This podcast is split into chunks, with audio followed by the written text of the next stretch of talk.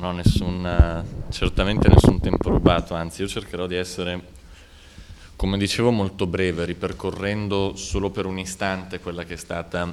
la decisione su Microsoft da parte della Commissione europea per poi fare un brevissimo excursus su quello che è stato il percorso della precedente Commissione europea e in particolare del commissario Monti in tema di antitrust, per poi cercare di capire cosa succederà oggi, cosa succederà in futuro su Microsoft, ma non solo. Eh, il caso Microsoft è stato chiaramente la più visibile battaglia che la scorsa commissione abbia combattuto, perché è durata anni, perché ha avuto alto profilo mediatico, perché eh, Microsoft per eh, dire, corporate culture, per, per cultura societaria, ha la competizione appunto nel sangue, quindi non esitano particolarmente ad andare sui giornali a eh, dire chiaramente quello che pensano della Commissione e quindi si è creato un dibattito ben, eh, come dire, molto pepato, molto gustoso anche giornalisticamente. Eh, la decisione su Microsoft non è però la decisione più importante del settore antitrust che venne presa dalla scorsa Commissione europea, quella che eh, rimane in carica dal 99 al 2004. In effetti la decisione più importante fu quella di ostacolare, di porre uno stop alla fusione tra General Electric e Honeywell, che era all'epoca, all'epoca in cui fu proposta la fusione più grande del mondo in termini di dimensioni delle due aziende che uh, intendevano fondersi. Fu quello l'inizio di un contenzioso molto grave, molto profondo tra Europa e Stati Uniti eh, perché andava a toccare simboli diversi, nel senso che evidentemente General Electric è, eh, adesso non ricordo se è il quindicesimo, il diciottesimo, eh, la, la o diciottesima economia al mondo in termini di fatturato confrontato rispetto ai prodotti interni lordi del, delle nazioni, ma certamente General Electric diciamo, fa più fatturato della Norvegia mm, o, o di alcune nazioni relativamente importanti. Eh, è poi un'azienda assai politica, per così dire, quindi con profonda conoscenza dell'amministrazione americana e con i toni diplomatici e pacati che eh, sono usi diciamo, nelle, eh, nelle, paludate stanze del, della Commissione europea di Bruxelles. Pertanto certamente Jack Welch o i suoi collaboratori non andavano sui giornali ad abbaiare contro il commissario Monti come invece Microsoft ha fatto altre volte. Forse per questo a livello mediatico ha avuto un po' meno rilevanza, ne ha avuta certamente molto di più sotto il profilo diplomatico, politico, sostanziale, cioè per andare a capire cosa la Commissione europea voleva andare a fare. Eh, tra il 99 e il 2001, quindi in, diciamo in quasi tre anni, in due anni e mezzo per la precisione, il commissario Monti, neo insediato, ha detto di no a otto fusioni proposte, eh, alcune delle quali stile GE Honeywell tra due aziende americane, peraltro, ma questo va, come Federico spiegava, mh, non è di per sé un ostacolo a che eh, l'antitrust europeo intervenga. Questi otto stop in due anni eh, sono stati una decisione senza precedenti perché eh, nel decennio precedente, per così dire, di alt a fusioni ne erano stati dati due in dieci anni e ben appunto davanti a casi assai conclamati e che ehm, per così dire vedevano le stesse aziende non troppo resistenti ecco, davanti all'antitrust europeo Mario Monti venne velocemente ribattezzato Super Mario dalla, dalla, stampa internazionale, che al di là del prenderlo in giro per il noto idraulico del, del videogioco, eh, serviva soprattutto a far capire quanto interpretasse come ruolo di potere quella poltrona che aveva appena iniziato ad occupare, quella di commissario alla concorrenza. Um, e tutto andò bene, uh, per l'appunto, con questo grande protagonismo mediatico fino alla fine del 2001 Uh, fino a per lui un brutto giorno dell'anno successivo, il 2002, quando ben appunto il Tribunale di primo grado, di cui Federico parlava poc'anzi, decise di rovesciare la decisione di stop data dall'antitrust europeo alla fusione proposta fra due uh, compagnie turistiche inglesi, Air Tours e First Choice. Uh, questa decisione uh, del Tribunale di primo grado era invece, era invece, senza precedenti, nel senso che mai prima di allora una decisione uh, presa dalla Commissione europea in tema di antitrust era stata ribaltata da un Tribunale europeo. Questo era anche stato il motivo per cui alcune eh, delle aziende coinvolte in quegli otto stop, quegli otto no pronunciati dal commissario Monti, avevano deciso di non fare nemmeno appello, poiché semplicemente si dava per scontato che la giurisprudenza europea avrebbe in fin dei conti continuato a dare ragione alla Commissione. Non è stato così. Il Tribunale di primo grado ha dovuto alzare la testa e iniziare a ribadire che il ragionamento economico della Commissione alla base di certe decisioni di stop era chiaramente e completamente errato, che i test eh, diciamo, economici alle spalle di quelle decisioni erano eh, assolutamente discutibili, che le definizioni di mercato erano discutibili, che è poi in Europa uno dei temi più delicati, perché come Federico ci spiegava il trattato ci dice che la, eh, diciamo, la posizione dominante è rilevabile su un mercato pari appunto al mercato comune europeo oppure pari a mercati rilevanti, ma la mia definizione di mercato rilevante può essere estesa o ridotta a piacimento in modo tale da dimostrare che io abbia una quota di mercato tanto più grande quanto più riduco a nicchia quella definizione di mercato naturalmente. Ma al di là di aspetti tecnici che eh, non, non, vogliamo affrontare oggi, è interessante che a partire da quella decisione del 2002 su Air Tours First Choice qualcosa cambiò a Bruxelles il commissario Monti non ebbe più il coraggio di pronunciare nessun no a nessuna fusione tra, eh, tra aziende e eh, poco alla volta il Tribunale europeo, oltre ad aver ribaltato pri- quel primo appello alle decisioni di Monti, ribaltò altri due appelli nei mesi successivi.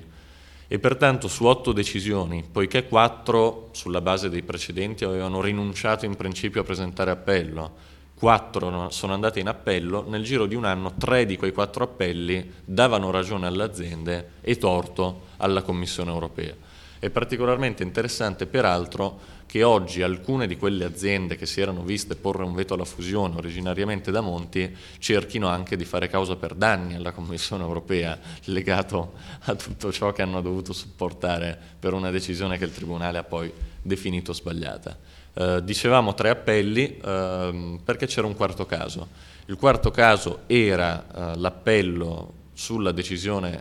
G, eh, per la fusione tra GE e Honeywell, quindi in qualche modo quello di gran lunga più importante, che mh, per onestà eh, bisogna dire è andato sicuramente a favore di Monti e a favore della Commissione, poiché il Tribunale di primo grado ha sostenuto la decisione che, che fu della Commissione, pur esprimendo all'interno della motivazione gravissime critiche eh, al, al ragionamento economico posto in essere dalla Commissione stessa. Si è quindi valutato alcuni, da parte di alcuni commentatori che la decisione del Tribunale di primo grado in quel caso potesse essere stata anche una decisione piuttosto politica, nel senso che eh, evidentemente smontare la singola decisione che aveva posto i maggiori problemi in termini di diplomazia tra, eh, tra Stati Uniti ed Unione Europea, eh,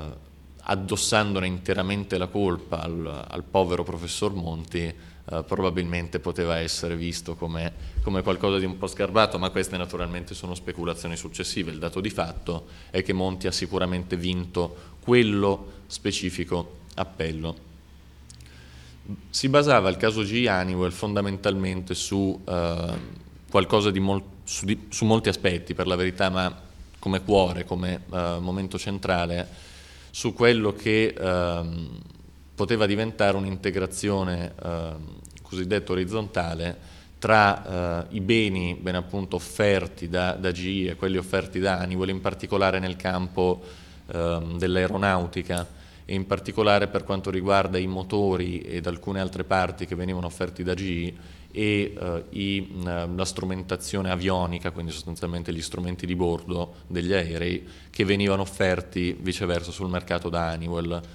Si immaginava uh, da parte dell'antitrust europeo che la fusione tra le due aziende avrebbe portato sostanzialmente a creare un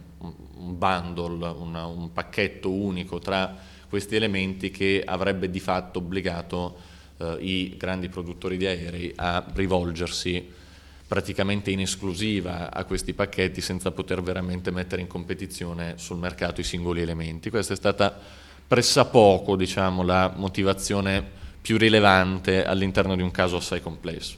E quindi venendo a oggi a Microsoft, è particolarmente interessante che ehm, quello che i giornali hanno anticipato, quello che per la verità Federico mi ha segnalato dal, dall'Herald Tribune questo, questo agosto con, con, un sms che, che, è stato assai utile, perché io ero in spiaggia, certamente non leggevo l'Herald Tribune in quei giorni, al contrario di lui.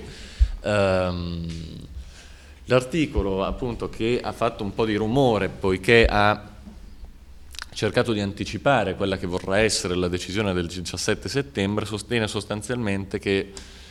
quella del Tribunale di primo grado su Microsoft sarà una decisione mh, che appunto mista, che distingue tra ciò che è l'accusa di bundle, bene appunto, tra il sistema operativo Windows e alcune componenti, tra cui il Windows Media Player, e quello che è invece la, ehm, non, la mancata comunicazione da parte di Microsoft ai suoi concorrenti di parti di codice di sorgente di Windows che a detta dei concorrenti e a detta della Commissione sarebbero necessari al fine di sviluppare correttamente software che gira sul sistema operativo Windows. Due parti di decisione pertanto e secondo questi rumors che naturalmente non, non sappiamo se verranno eh, confermati, secondo questi rumors la prima parte della decisione, cioè quella relativa al bundle, eh, verrebbe stravolta dal Tribunale dando ragione all'azienda Viceversa, la seconda parte della decisione relativa al codice sorgente di Windows da comunicare ai concorrenti, eh, in quella parte si darebbe ragione alla Commissione e pertanto torto a Microsoft. Tutto questo è molto interessante in realtà perché eh, sul primo punto, cioè quello del bundle, di fatto si riscrive eh, il set di regole che sono viceversa eh, state quelle applicate, come abbiamo visto un secondo fa, nel caso di G. Honeywell. E cioè in realtà si ammette che l'attenzione posta dalla Commissione europea sul concetto di bundle è stata sbagliata e se è sbagliata nel caso di Microsoft possiamo estendere il concetto in una quantità interessante di casi. Va anche notato, e lo diciamo solo tra parentesi senza approfondirlo, che in seguito alle sconfitte assai gravi abbiamo visto che Monti ha sofferto a partire dal 2002, lo stesso Monti e gli alti funzionari della Direzione Generale per la Concorrenza della Commissione hanno iniziato un processo di riforma dell'antitrust europeo che ai noi non è certamente andato eh, nella direzione di riflettere effettivamente sui principi e sulla policy che sta alle spalle di questa impostazione dell'antitrust europeo, si è certamente fermata unicamente su procedure, dettagli tecnici, eh, ben appunto modalità, ma certamente sono stati introdotti test economici rispetto alla posizione dominante che sono sicuramente più credibili di quelli che erano stati applicati negli anni precedenti, dei modelli economici applicati negli anni precedenti che abbiamo visto non hanno retto davanti a una più attenta analisi da, da, del Tribunale europeo. E quando analizziamo le decisioni della Commissione europea non dobbiamo dimenticarci che non c'è nessun giudice terzo nel momento in cui la Commissione muove prima un'accusa e poi una decisione contro un'azienda. Quando Microsoft viene sanzionata per 500 milioni di dollari o quanti, quanti erano, eh, no anzi perdono, erano 500 milioni di euro, cosa dico, anzi ancora, ancora di più, quando si beccano 500 milioni di euro di multa è perché il professor Monti si è riunito con i suoi colleghi in una stanza come questa e hanno deciso. Non c'è controparte, Microsoft non ha alcun diritto di difesa tranne udienze gentilmente concesse per grazia e cortesia da parte della Direzione Generale della Concorrenza e Microsoft non può dire il celebre verso da telefilm vostro onore mi oppongo, non c'è nulla di tutto questo, è una decisione unilaterale che nel frattempo ha applicazione immediata, salvo poi appunto un appello che Microsoft può presentare e ha presentato al Tribunale di primo grado, che sarà finalmente il primo giudice terzo a esprimere un giudizio su questa vicenda. Rimane il fatto che, come, come, si diceva prima, per Microsoft la multa di 500 milioni di dollari, oppure i soldi oggi hanno raggiunto tra multe varie, ammende successive, quasi 800 milioni di euro, eh, questi soldi sono sostanzialmente irrilevanti. Eh, nel momento in cui era uscita la, la decisione iniziale nel 2004, Microsoft aveva in cassa liquidi, come dire, sul conto corrente a fine mese circa 35 miliardi di dollari, quindi non, diciamo, non, non è un contraccolpo di dimensione eh, tragica per la società. Um, la vicenda del bundling su cui probabilmente Microsoft prevarrà, um, anche questa non è stata così drammatica e rilevante se pensate che uh, sono ben poche le persone, almeno magari qua, qua fra noi ce n'è qualcuna, ma solitamente sono assai scarsi coloro i quali vanno a comprarsi Windows fisicamente nel negozio, genericamente uno compra il computer con Windows preinstallato, almeno a me è sempre capitato così, oppure copia Windows versione nuova da un suo amico, cioè, anche a me è capitato questo, lo ammetto, però insomma erano anni passati, lo dico per la cronaca. Um, però difficilmente si va nei negozi a comprare, a comprare, la scatola di cartone con dentro Windows e mh, mm, Va anche notato che eh, il Windows in edizione ridotta, appunto l'XPN come, come lo chiamavano, per il mercato europeo eh, valeva, veniva venduto bene appunto solo in Europa, al contrario in America i grandi produttori potevano continuare ad acquistare la versione completa, per cui se Hewlett Packard, per fare un nome a caso, che è un produttore americano,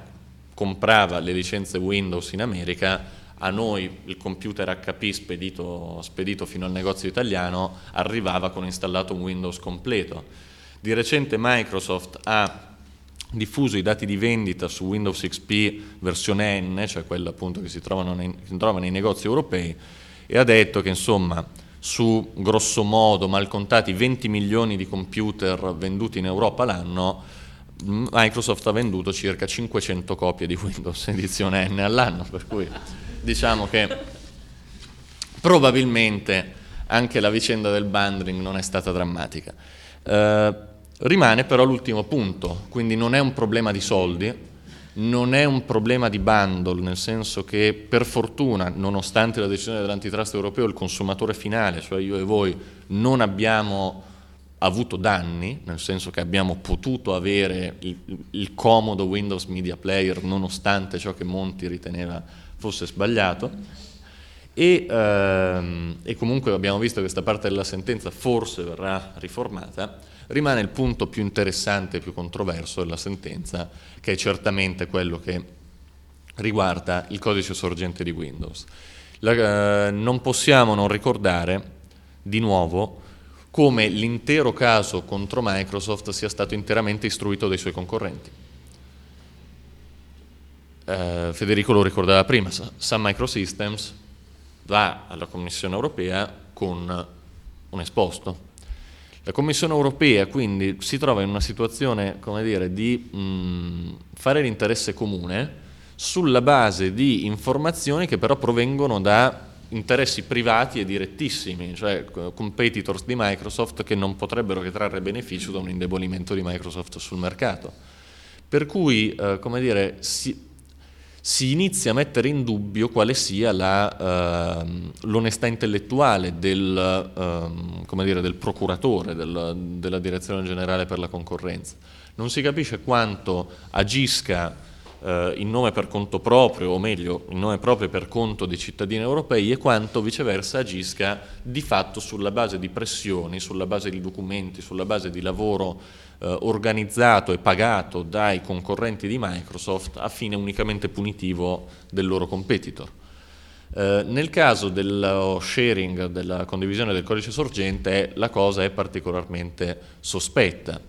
poiché eh, quando Microsoft ha effettivamente ottemperato, almeno, almeno in parte, come dire, questo lo concederebbe anche la Commissione europea, quando Microsoft ha ottemperato con quella parte della decisione che la obbligava appunto a rilasciare codice sorgente, eh, ha però posto un tema eh, di royalties, di, diciamo, di, di diritti d'accesso da far pagare ai concorrenti che volessero appunto accedere a questo codice e la Commissione europea si è rapidamente attivata eh, contestando il tariffario, per così dire, di accesso a quel codice da parte di Microsoft. Eh, ora, sembra curioso ecco, che in particolare la questione di, di tariffa o di royalty sia effettivamente un elemento delicato nell'interesse dei cittadini europei mentre sembra dire, più trasparente, più ovvio qual è l'interesse del concorrente nel, dire, nell'andare da colui il quale l'ha aiutato fino adesso e dirgli ma scusa non è che per caso mi fai fare anche lo sconto. Eh, rimane dire, assai, assai dubbio tutto, tutto, quanto questo, tutto quanto questo approccio al, al, caso Microsoft, tutto quanto questo atteggiamento. Eh, Monti non c'è più, Uh, il professor Monti è, no, no, non è ispirato per carità, scusate, ci, ci, mancherebbe altro, anzi gli, gli, auguri, gli, auguriamo ogni fortuna e come dire, io e Alberto abbiamo detto tante volte che non, non abbiamo nulla di personale contro, contro, di lui, ecco, abbiamo criticato le sue decisioni, ma come dire, con rispetto per l'uomo, senza, senz'altro. Uh, Monti non è più alla Commissione europea, la, la commissaria Creuse ha preso il suo posto ed è assai meno mh, attiva, per così dire, nel, nel, combattere, uh, nel, combattere, battaglie da prima pagina dei giornali. Uh, ma l'atteggiamento non è cambiato. Non è cambiato perché uh, certamente anche la commissaria Creus ha fatto del caso Microsoft il proprio elemento di visibilità, il proprio elemento di, um, dire, um, di interesse politico. Uh, e pertanto rimane il dubbio del fatto che uh, l'intera decisione su Microsoft sia una decisione profondamente politica e il dubbio del fatto che l'intero approccio antitrust degli anni scorsi, ma per, ma per la verità anche se solo un po' sfumato, tuttora valido, che l'intero approccio antitrust sia appunto un approccio assai politico e assai poco legato a ragioni di diritto, soprattutto alle ragioni di quei cittadini, di quei consumatori eh, europei che dovrebbero essere poi coloro i quali guidano la mano dell'antitrust europeo e non certamente lasciare che la mano venga guidata dalle aziende concorrenti.